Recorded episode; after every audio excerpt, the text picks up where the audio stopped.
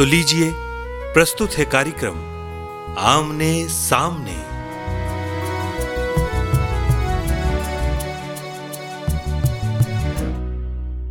नमस्कार, नब्बे दशमलव आठ मेगाहर्ट्ज पर यह रेडियो आज़ाद हिंद है। श्रोताओं, अब वक्त हो चला है कार्यक्रम आमने सामने का। और आज इस कार्यक्रम में हमसे रूबरू हैं परमवीर चक्र से सम्मानित कैप्टन विक्रम बत्रा जी के पिताजी श्री गिरधारी लाल बत्रा जी। सर आपका बहुत स्वागत है रेडियो आज़ाद हिंद के स्टूडियो में। थैंक यू सबसे पहले हम आपसे ये जानना चाहेंगे कि आप भोपाल आए और इस मौके पर आए जब यहाँ पर शहीद दिवस कार्यक्रम आयोजित किया गया। तो सबसे पहले हम ये जानें आपसे कि आपको भोपाल आके कैसा लगा और क्या कुछ आपका अनुभव रहा। देखिए इससे पूर्व भी मैं दो बार भोपाल आ चुका हूँ लेकिन इस बार मुझे बिल्कुल अलग सी अनुभूति हुई। जी। भोपाल मुझे पहले से बहुत अच्छा लगा बहुत बेहतर लगा इम्प्रूव लगा। और हमारे मध्य प्रदेश के मुख्यमंत्री जी शिवराज सिंह जी चौहान ने ये जो एक कदम उठाया है इसका मैं बहुत सराहनीय कदम है मैं समझता हूँ। और एक राष्ट्रीयता को संजोए हुए ये कदम उन्होंने उठाया है। इस प्रकार के कार्यक्रम करने से मैं समझता हूँ कि हमारे जो युवा हैं वो प्रेरित होते रहेंगे और इस तरह उनको प्रेरणा प्राप्त होगी। आपने कहा कि युवाओं को प्रेरणा है प्राप्त होगी और निश्चित तौर पर जब इस तरह के कार्यक्रम होते हैं और जब हम शहीदों को याद करते हैं तो कहीं ना कहीं हम शहीदों का सम्मान तो हम करते ही हैं लेकिन देश को भी हम कहीं ना कहीं उस रास्ते पर ले जाते हैं कि हमें आगे बढ़ना है जो खास करके हमारे युवा वर्ग है। आपने बहुत अच्छी बात कही। और अब ज़िक्र करते हैं विक्रम जी का। सर हम सब जानते हैं विक्रम बत्रा जी को और बच्चा बच्चा उनका सम्मान करता है। लेकिन सबसे पहले हम आज जानना चाहेंगे बचपन में कैसे थे विक्रम जी? कुछ हमसे वो यादें आज आप साझा कीजिए। देखिए विक्रम जी को मैं जब से बचपन से देखता हूँ जी। तो वो एक राष्ट्रीयता का एक स्रोत थे जिस तरह से एक राष्ट्रीयता का फुहारा होता है। He was just like that बचपन में अक्सर मैं उनको शहीद भगत सिंह जी की चंद्रशेखर आज़ाद की और गुरु गोविंद सिंह जी के बच्चे जो हुए हैं जोरावर सिंह। फतेह सिंह महाराणा प्रताप छत्रपति शिवाजी इत्यादि इन वीर योद्धाओं की ही कहानियाँ सुनाया करता था। और वो बड़े चाव से सुनते भी थे इसको। जी। मेरे मन में ये नहीं होता था कि मैं इधर उधर की कोई कहानियाँ सुनाऊँ जिनका कोई अर्थ नहीं है बेअर्थ है। जी। क्योंकि तो मैं ये चाहता था कि मेरा बेटा एक बहादुर बने देशभक्त बने। तो बचपन में नॉर्मली होता ये है कि बच्चे का मस्तिष्क बड़ा कोमल होता जी है जी। और उस पर आप जो छाप डाल देते हैं वो एक स्थायी हो जाती है और जवानी में उसके व्यक्तित्व का वो एक हिस्सा बन जाती है। क्योंकि हमने वो दिन देखे थे 1947 के जी। कि क्या जुर्म उन्होंने किए थे किस प्रकार से मुग़लों ने और अंग्रेज़ों ने हम पर कैसे शासन किया था और किस प्रकार से यातनाएँ दी गई थी वो सब मेरे माइंड में थी और हम लोग भुक्त भोगी थे उसके। तो मैं अक्सर इनको अपने बच्चों को यही वीरों की कहानियाँ सुनाता था ताकि मेरा बेटा भी जो है वो एक बहादुर शख्स बने। और वो उसके अंदर देश प्रेम की भावना हो जी। और वो देश के लिए कुछ करे। अच्छा ये भावना शुरू से थी कि आर्मी में जाना चाहते थे बचपन में- ही ऐसा कुछ था कि बड़े होके इस चीज़ का फिर उन्होंने फैसला जी हाँ हमारे पूर्वजों में भी कुछ लोग आर्मी से अच्छा। आर्मी बैकग्राउंड से थे। जी। और फिर इनकी पढ़ाई जो हुई वो केंद्रीय विद्यालय में हुई। जी। और आमतौर पर देखा ये गया है कि केंद्रीय विद्यालय जो होते हैं ये कंटोनमेंट्स में होते हैं आर्मी हेडक्वार्टर्स में होते हैं। तो ये पालमपुर केंद्रीय विद्यालय में इनकी पढ़ाई हुई है प्लस टू तक की। तो वहाँ पर जो बच्चे थे वो प्राय आर्मी ऑफिसर्स के बच्चे थे उसमें ब्रिगेडियर्स के बच्चे थे कर्नल्स के बच्चे थे। तो वो इनके खास मित्र थे और चूँकि इनका रोज़ आना जाना होता था कैंप में तो वो यूनिफॉर्म में उनको देखते थे और उनकी जो एक बड़ी डिसिप्लिन लाइफ आर्मी ऑफिसर्स की उन्होंने देखी तो उससे वो बड़े प्रभावित थे। अच्छा। और वो उनके मन में ये था कि मैं भी बड़ा होकर आर्मी ऑफिसर बनूँगा। अच्छा तो वहाँ से फिर शुरुआत हुई? मिली उनको जी। फिर लाजमी सी बात उन्होंने आपसे कहा होगा आके तो आपका कैसा क्या रिएक्शन था? हमें तो इस बात में खुशी होती है कि अगर बच्चा हमारा रक्षा में जाता है जी। जवान बनता है तो उस बात से मुझे खुशी थी कि अगर ये आर्मी ज्वाइन कर लेता है तो ये हमारे लिए बहुत गर्व की बात होगी। फिर वो कॉलेज में आए होंगे फिर एग्ज़ाम्स वगैरह दिए होंगे। तो वो थोड़ा सा आप हमसे शेयर कीजिए कि किस तरह से उन्होंने क्वालिफाई किया वो समय कैसा था? वो देखिए एक्चुअली यहाँ से प्लस टू करने के बाद प्लस टू इन्होंने फ़र्स्ट डिवीज़न में किया पास किया। जी। पढ़ाई में भी अच्छे थे स्पोर्ट्स में भी अच्छे थे। और टेबल टेनिस के तो वो खास चैम्पियन थे। नेशनल उसमें उन्होंने पार्टिसिपेट किया था। जी। तो इस प्लस टू करने के बाद इनका एडमिशन डीएवी कॉलेज चंडीगढ़ में करवाया गया था। तो वहाँ से इन्होंने बीएससी किया। तो उस दौरान आ, ये एनसीसी कैडेट भी थे और एनसीसी कैडेट के बतौर ये under officer senior under officer रहे। सी सर्टिफिकेट इन्होंने क्वालिफाई किया और 26 जनवरी को जो हमारा आरडी परेड होता है दिल्ली में जी। हाँ, उसके लिए भी चंडीगढ़ से इनका चयन हुआ तो वहाँ पर भी गए। और उसी दौरान इन्होंने 30-40 दिन की वो पैरा ट्रूपिंग की भी ट्रेनिंग की। तो इस प्रकार का इनका एनसीसी का कैरियर रहा है। और उसके बाद में अब बच्चे जब जवान होते हैं और पढ़ाई कर रहे होते हैं तो आप जानते हैं कि वो उनको कैरियर की भी चिंता होती है कि कैरियर भी बनाना है माँ बाप पर ज़्यादा बोझ नहीं डालना। जी। तो उन्होंने मर्चेंट नेवी के लिए अप्लाई कर दिया। तो मर्चेंट नेवी के लिए उन्होंने बॉम्बे में जाकर रिटर्न टेस्ट दिया इंटरव्यू दिया। एक इंटरनेशनल कंपनी थी बारबरा शिपिंग कंपनी जिसका हेडक्वार्टर हांगकांग में था तो वो उसमें ये सिलेक्ट भी हो गए। और सिलेक्ट होने के बाद में इनको ऑर्डर्स भी मिल गए कि आप मद्रास में जा कर के ट्रेनिंग ज्वाइन कर लीजिए। लेकिन लास्ट मोमेंट में चूँकि मैंने बताया आपको शुरू से कि उनके मन में देशभक्ति का। जज्बा था और वो ये चाहते थे कि वो कुछ करें देश के लिए तो लास्ट मोमेंट में उन्होंने इनकार कर दिया कि मैं मर्चेंट नेवी में नहीं जाऊँगा। एक बार उनकी माता जी ने पूछ लिया कि बेटा इतनी हाई सैलरीज होती हैं तो आप आ, क्यों नहीं जाना चाह रहे हैं? तो उनका जवाब था कि मम्मा क्या आपको ज़्यादा पैसे की ज़रूरत है? तो उन्होंने कहा कि नहीं बेटा आप ही हमारी दौलत हो हमें और पैसा नहीं चाहिए। सही बात है। तो कहने लगे कि बस ठीक है फिर फिर मैं मर्चेंट में नहीं जाऊँगा। मैं आर्मी में कमीशन लूँगा। उसके बाद में फिर वो आर्मी कमीशन की उन तैयारी शुरू कर दी उन्होंने।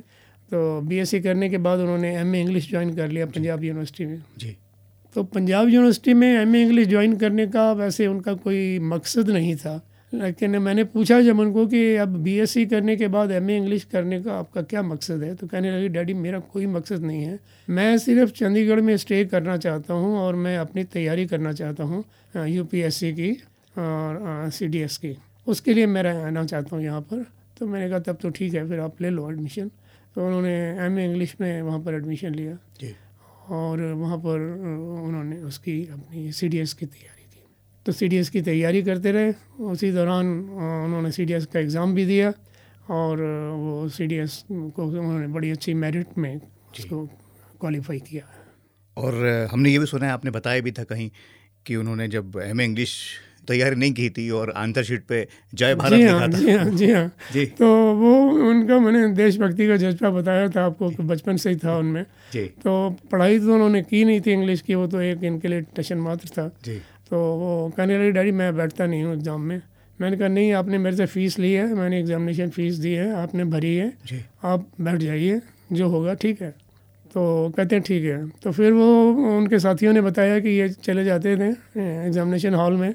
और जब आंसर शीट इनके सामने आ जाती थी तो ये चुपचाप देखते रहते थे और बस उसमें जय भारत जय भारत जय भारत जय भारत हर हर पेज पर आंसर शीट में जय भारत जय भारत लिख करके और जब वो देने का समय आ जाता है आधा घंटा रखा होता है उन्होंने आधे घंटे पहले से बाहर नहीं निकल तो वो जब आधा घंटा कंप्लीट करके वो जय भारत लिख करके और वो पुस्तिका अपनी वापस कर देते थे और एग्जामिनेशन हॉल से बाहर आ जाते मतलब तो ऊपर ये वाले ने उन्हें शायद हाँ, देश की सेवा देश ही के लिए भेजा था इसमें कोई शक नहीं अब उनकी देशभक्ति का मैं एक दूसरा एग्ज़ाम्पल आपको देता हूँ कि वो छोटी आए हुए थे पालमपुर और पालमपुर में अपने एक मित्र के साथ अनिल था लड़का।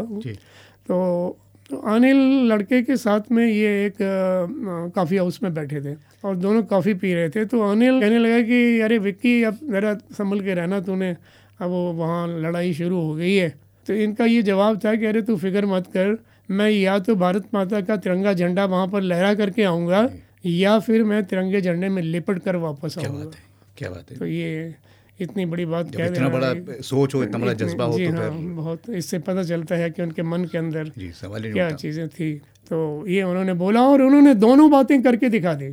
सिर्फ़ कहने मात्र की बात नहीं थी उन्होंने झंडा भी लहराया और झंडे में लिपट कर भी वापस आए। मतलब जो बात उन्होंने कही थी वो दोनों बातें उन्होंने पूरी वही जो हम ज़िक्र कर रहे थे उनको शायद हाँ। इसलिए चुना गया था ऊपर वाले इसलिए चुना- गया था। पहली बार आपने उन्हें यूनिफॉर्म में देखा होगा आर्मी हाँ। की तो वो पल कैसे थे? बड़े गौरव की बात थी हमारे लिए कि हमने अपने हाथों से उनके शोल्डर पर वो स्टार लगाए और उनको एक लेफ्टिनेंट का अहदा दिया गया। और वो भी बहुत खुश थे बहुत दिल से गले से मिले वो और वो लोग अपनी टोपी उतार करके कैप उतार करके ऊपर उछालते हाँ, हैं और वो एक देखने वाला नज़ारा होता है बड़ा। बच्चे भी बहुत खुश होते हैं और उनके पेरेंट्स जो आए हुए होते हैं वो भी बहुत खुश मैं समझता हूँ उसको शब्दों में बयान नहीं किया जा सकता। उसको शब्दों में बयान नहीं किया जा सकता। वो एक देखने वाला नज़ारा होता है कि हर बच्चा अपनी कैप उछाल रहा है और वो माँ बाप भी खड़े देख रहे हैं और बच्चे काफ़ी नॉइस कर रहे हैं और खुशी मना रहे हैं इस बात की कि उन्होंने इतना हार्ड ट्रेनिंग जो है किया है। ये बहुत हार्ड ट्रेनिंग होती है आर्मी की। जी हाँ। तो वो उनके लिए एक ऐसी सक्सेसफुल फीलिंग होती है कि, कि मैंने सफलता प्राप्त कर ली है तो ऐसी फीलिंग आती है। उसके बाद उनकी पहली पोस्टिंग वगैरह आपको याद है कुछ? जी हाँ उनकी पहली पोस्टिंग मुझे याद है कि उनकी पहली पोस्टिंग जो है इनको जबलपुर में रिपोर्ट करना पड़ा था। इनको दिया गया था thirteen JAK rifles infantry battalion thirteen JAK rifles infantry battalion तो इन्फेंट्री जब मिली तब भी ये खुश थे क्योंकि इन्फेंट्री नहीं लड़ती है इन्फेंट्री ही है। या आर्टिलरी होती है पीछे और आगे इन्फेंट्री होती है। तो जब उनको इन्फेंट्री मिली तो मुझे बोला है इन्होंने कि डैडी इन्फेंट्री मिली है मुझे। मैंने कहा बेटा बहुत अच्छी बात है। अगर आपको इन्फेंट्री मिली है इन्फेंट्री वाले ही आगे जाते हैं तो नो प्रॉब्लम वो खुश थे और उनको जबलपुर में चूँकि रेजिमेंटल सेंटर जो जैक राइफल का है वो जबलपुर में है। तो वहाँ पर इनको रिपोर्ट करना था जबलपुर में। तो वहाँ से जब ये पास आउट हुए तो जबलपुर जा कर के इन्होंने रिपोर्ट किया। और उसके बाद में इनकी पोस्टिंग जो है वो वहाँ पर एक हफ़्ता रहने के बाद में इनकी पोस्टिंग जो सोपोर है कश्मीर में। सोपोर ज़िला बारामूला है डिस्ट्रिक्ट बारामूला। और सोपोर ये बड़ा ही सेंसिटिव एरिया है मिलिटेंसी पॉइंट से। कोई दिन ऐसा खाली नहीं जाता था जिस दिन वहाँ पर एनकाउंटर ना हो। एक दो मिलिटेंट्स ना मरें या हमारे फौजी भाई ना मरें। ऐसा कोई दिन खाली ज़्यादा ही नहीं था। तो ऐसे सेंसिटिव एरिया में उनकी पोस्टिंग जो है वहाँ पर सोपोर में की गई। कुछ इंसिडेंट कुछ ऐसा आपको याद आ रहा है जो उन्होंने आपसे साझा किया हो? इंसिडेंट मुझे एक दो याद हैं कि एक बार उनकी मिलिटेंट्स के साथ में इनकाउंटर हुआ। एक्चुअली वो मिलिटेंट्स पीछे की तरफ़ से और ये लोग आगे की तरफ़ आ रहे थे। तो पीछे से किसी मिलिटेंट ने कैप्टन बत्रा को फायर किया। इस इरादे से फायर किया कि ये लीडर है उनका तो क्योंकि वो यूनिट के कमांडर थे तो उनको फायर किया तो वो गोली जो थी वो उनके शोल्डर के पास से निकल करके आगे गई और शोल्डर के पास से निकल करके आगे जा कर के वो गोली जो उनका सैनिक था उसको लगी और वो शहीद हो गया। तो उन्होंने हमें तो नहीं लेकिन अपनी बहनों को बताया आकर के कि ऐसा ऐसा आज मेरे साथ हुआ था कि गोली जो मुझे लगनी थी वो मेरे एक साथी को लगी जा करके। इस बात का मुझे मलाल भी है लेकिन शायद वो गोली मेरे लिए नहीं बनी थी। गोली मेरे लिए नहीं बनी थी। उनको एहसास हुआ इस बात का। हाँ हाँ। और आपने ज़िक्र भी किया था बहुत नरम दिल था उनका और आपने बहुत ही नरम दिल के थे बड़े गंभीर थे और बहादुर तो थे ही। तो वैसे भी जो कश्मीरी फैमिलीज़ जो हैं वहाँ पर उनकी बहुत रिस्पेक्ट करती थी वो बच्चे का भी आपने ज़िक्र किया हाँ, था वो हाँ जी बच्चे हाँ तो एक जो टेररिस्ट हाँ, बन जो गया था। चाय वाला था उसका एक बच्चा था वो भी टेररिस्ट बन गया था। तो ये इनकी कोशिश होती थी जब भी वो आता था तो उसको समझाते थे। वैसे तो भागा रहता था वो मिलिटेंट्स की तरफ़ लेकिन जब भी वो आता था तो उसके फादर को कहते थे कि उसको बुलाओ। तो उसको बुलवा करके और जो है समझाते थे और उसको पूरा समझा बुझा करके सब सिखा करके उसको नेशनल स्ट्रीम में वो लेकर आए। जी। और इतने हरफन मौला थे कि वो कश्मीरी भी खुश रहते थे उनसे जो हमारे जो अच्छे कश्मीरी हैं। जी। वहाँ पर फ्रेंडली कह लीजिए या प्रो इंडियन तो वो बहुत खुश रहते थे उनसे। ये भी जाके बड़े हँसी मज़ाक से बात करते थे उनसे। जैसे पिक्चर में देखा है, अरे चाचा चाय नहीं मिली आज। तो ऐसे वैसे उनका बहुत चलता था। हँसी मज़ाक और उसी में उसी दौरान वो मिलिटेंट्स घुस आते हैं उनके घर में। तो उनके घर में ही फाइटिंग चलता है। और वहाँ पर दो चार मिलिटेंट्स को मार देते हैं। अच्छा अच्छा। चौबीस साल के तो थे वो जब वो जी हाँ शहीद हो गए हाँ। लेकिन जो माँ बाप होते हैं उनका एक सपना होता है कि बेटे की शादी होगी बहू आएगी। तो वो वैसे तो बहुत ही कम उम्र थी उनकी जब ऐसी बातें शायद होती भी नहीं। लेकिन फिर भी ऐसी कुछ कभी आपने जब घर आते होंगे ऐसी कुछ बात? हाँ, देखिए क्योंकि माएँ जो होती हैं हर माँ बाप की इच्छा होती है कि हमारा बेटा जो है वो एक बहुत ऊँचे मुकाम पर पहुँचे। एक ऊँचे पदवी पर पहुँचे ऐसी भावनाएँ होती हैं मन के अंदर।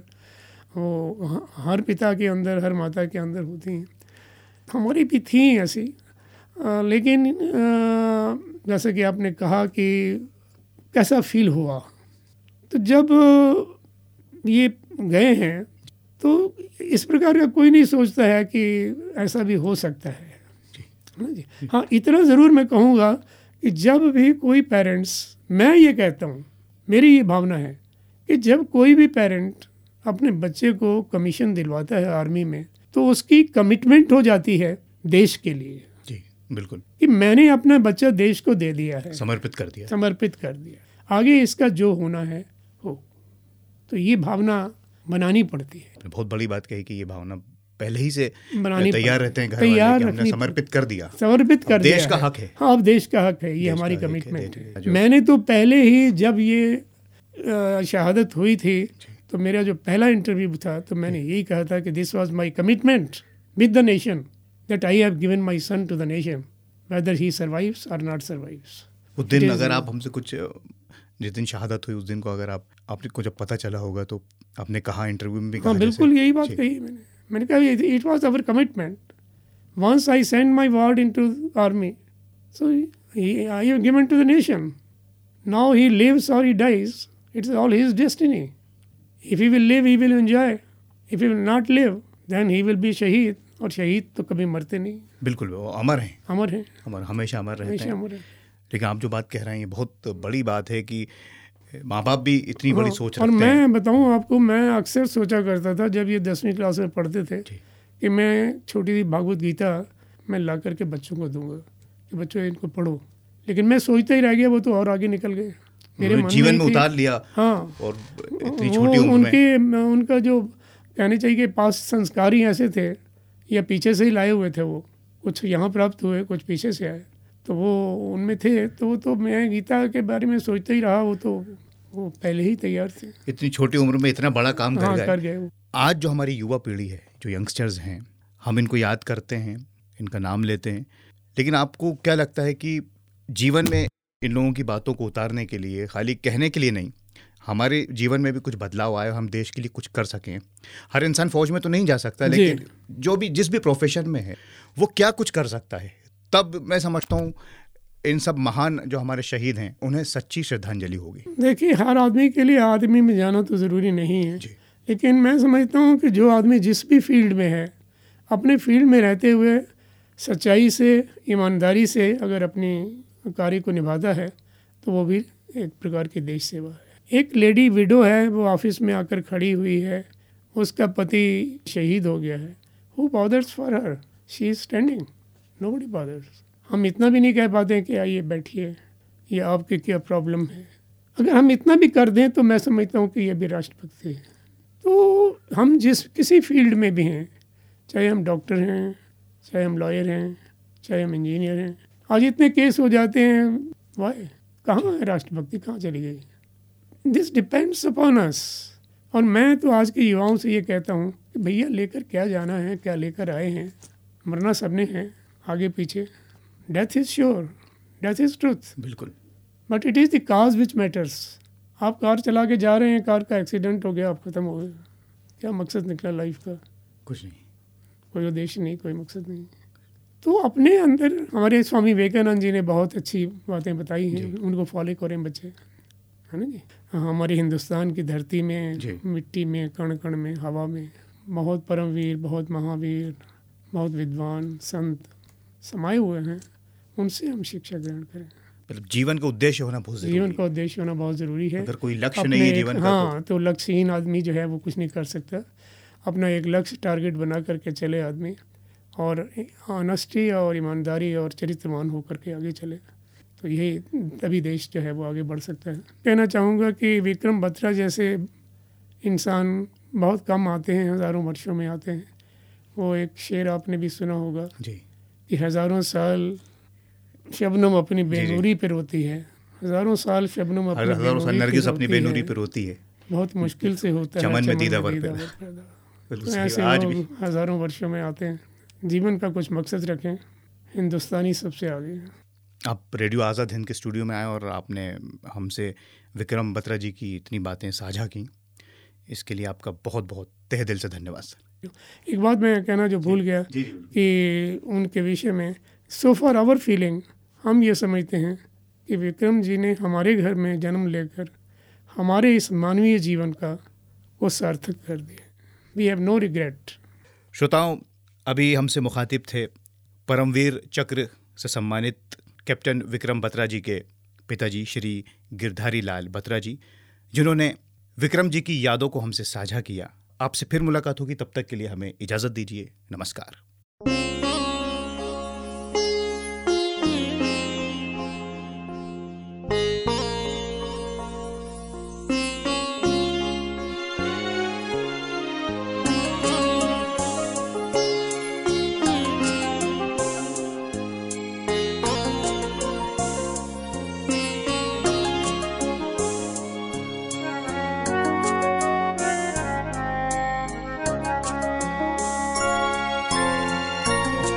बलिहारी तेरा बरवे बरवे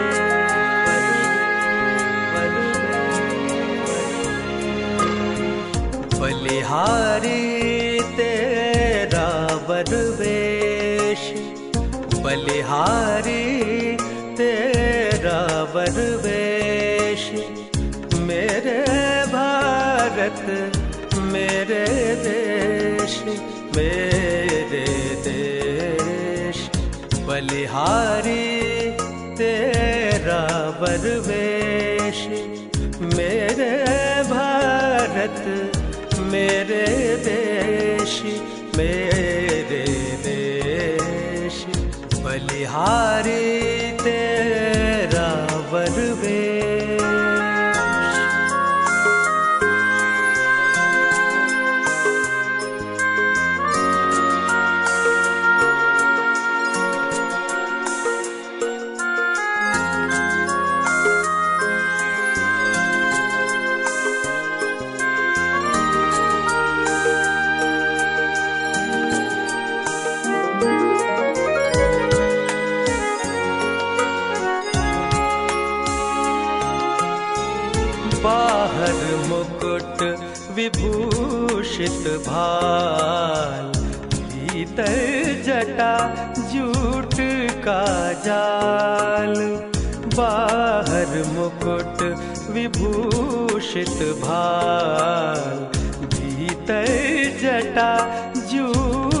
जूट का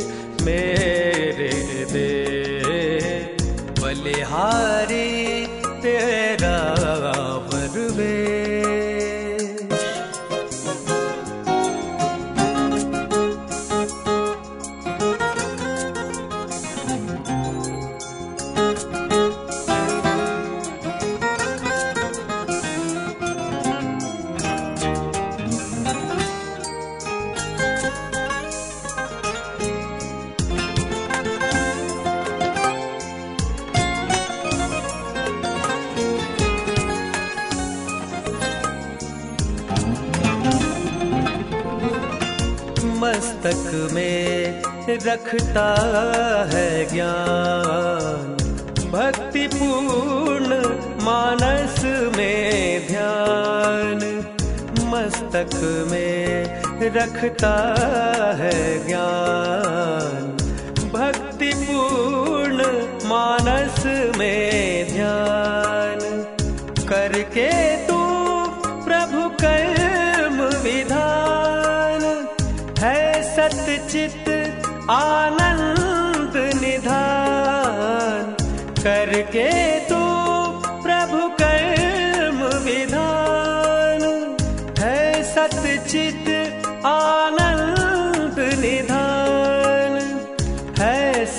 सतचित आनंद निधान।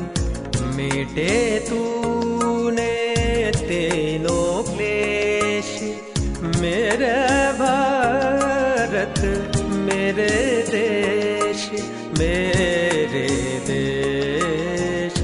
बलिहारी तेरा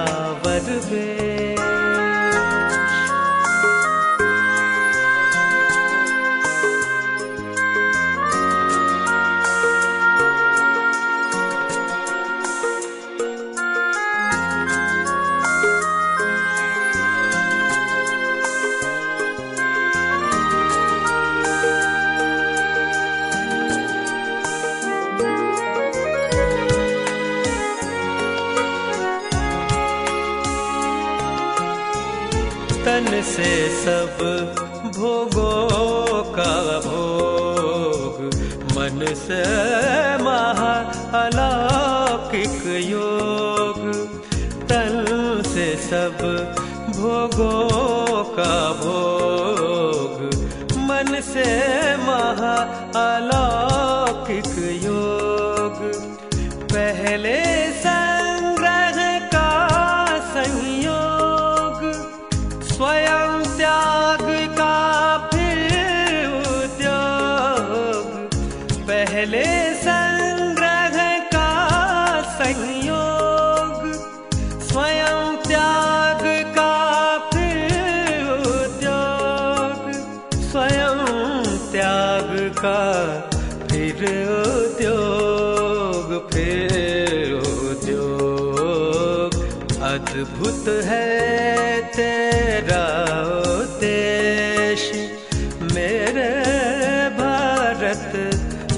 मेरे देश मेरे देश, बलिहारी तेरा वरवेश बलिहारी तेरा वरवेश मेरे भारत, मेरे देश मेरे देश, बलिहारी तेरा मेरे भारत मेरे देश मेरे देश बलिहारी तेरा